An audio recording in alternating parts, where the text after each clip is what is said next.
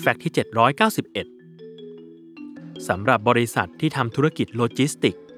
การนำเข้าและส่งออก หรือการส่งของไปยังต่างประเทศนั้นจำเป็นต้องให้ความสำคัญกับเรื่องการใช้พื้นที่ และปริมาตรที่มีอยู่ภายในตู้คอนเทนเนอร์ ให้เกิดประสิทธิภาพสูงสุด เพื่อประหยัดต้นทุนการจัดส่ง และเกิดประโยชน์สูงสุด ซึ่งการกำเนิดของตู้คอนเทนเนอร์จะเรียกได้ว่าเกิดขึ้นมาโดยบังเอิญก็ได้ จากพ่อมดแห่งโลกของตู้คอนเทนเนอร์อย่างมัลคอมแมคเลนโดยเรื่องเริ่มขึ้นในปี 1956มัลคอมสังเกตเห็นว่า ในอดีตเวลาขนของขึ้นเรือ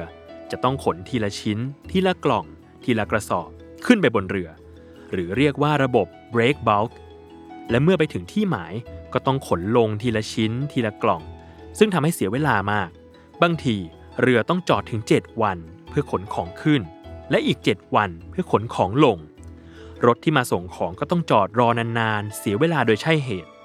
นั่นจึงทำให้เขาเกิดไอเดียในการที่จะยกทั้งตู้คอนเทนเนอร์ไปไว้บนเรือเพื่อประหยัดเวลามัลคอมเลยจัดการไปกู้เงินธนาคารมา และออกแบบเรือใหม่ทั้งหมด รวมถึงเจ้าตู้คอนเทนเนอร์ด้วย เพื่อทำให้ทุกคนรู้ว่าการส่งของด้วยตู้คอนเทนเนอร์ประหยัดเวลาและต้นทุนทำให้การส่งของทางเรือถูกและรวดเร็วกว่าเดิม จนเกิดการเปลี่ยนแปลงกับระบบการขนส่งทางเรือไปทั่วโลก และรวมถึงระบบ supply chain ที่ออกแบบให้มารองรับกับระบบคอนเทนเนอร์อย่างที่เราเห็นกันในทุกวันนี้ ซึ่งเรียกระบบการจัดการตู้คอนเทนเนอร์นี้ว่า containerization